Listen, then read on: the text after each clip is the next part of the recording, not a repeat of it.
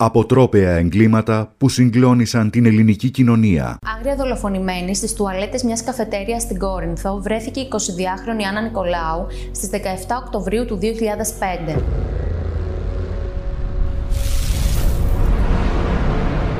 Δράστη του αποτρόπαιου εγκλήματος ήταν ένας 19χρονο εξοδούχος φαντάρος, ο οποίος ξυλοκόπησε μέχρι θανάτου την Άννα, επειδή εκείνη δεν ενέδωσε στις ερωτικές του επιθυμίες. Η 22χρονη βρισκόταν στην καφετέρια με την αδελφή της όταν σηκώθηκε και κατευθύνθηκε προς τις τουαλέτες. Τότε ο φαντάρος την ακολούθησε και άρχισε να της μιλά χωρίς εκείνη να του δίνει καμία σημασία. Όταν ο 19χρονο αντιλήφθηκε ότι η Άννα δεν ανταποκρινόταν στο έντονο φλερ του, άρχισε να τη χτυπά με βαρβαρότητα στο κεφάλι και στο σώμα μέχρι που την οδήγησε τελικά στο θάνατο. Μόλις ο 19χρονο επιβεβαίωσε ότι η Άννα ήταν νεκρή, την άφησε μέσα σε μια λίμνη αίματος στις τουαλέτες, βγήκε έξω και ζήτησε από τον φίλο του να φύγουν. Αφού πλήρωσαν τον λογαριασμό, μπήκαν σε ένα ταξί και επέστρεψαν στο στρατόπεδο. Η αδελφή της 22χρονη άρχισε να ανησυχεί όσο περνούσε η ώρα και η Άννα δεν επέστρεφε στο τραπέζι. Έτσι κατέβηκε στις τουαλέτες, όπου και αντίκρισε το άψυχο κορμί της αδελφής της. Εξ αρχής οι έρευνες των αστυνομικών αρχών επικεντρώθηκαν στα στρατόπεδα της Κορίνθου, καθώς ο Μπάρμαν είχε μιλήσει με τους δύο άνδρες που έφυγαν λίγο πριν εντοπιστεί το πτώμα της κοπέλας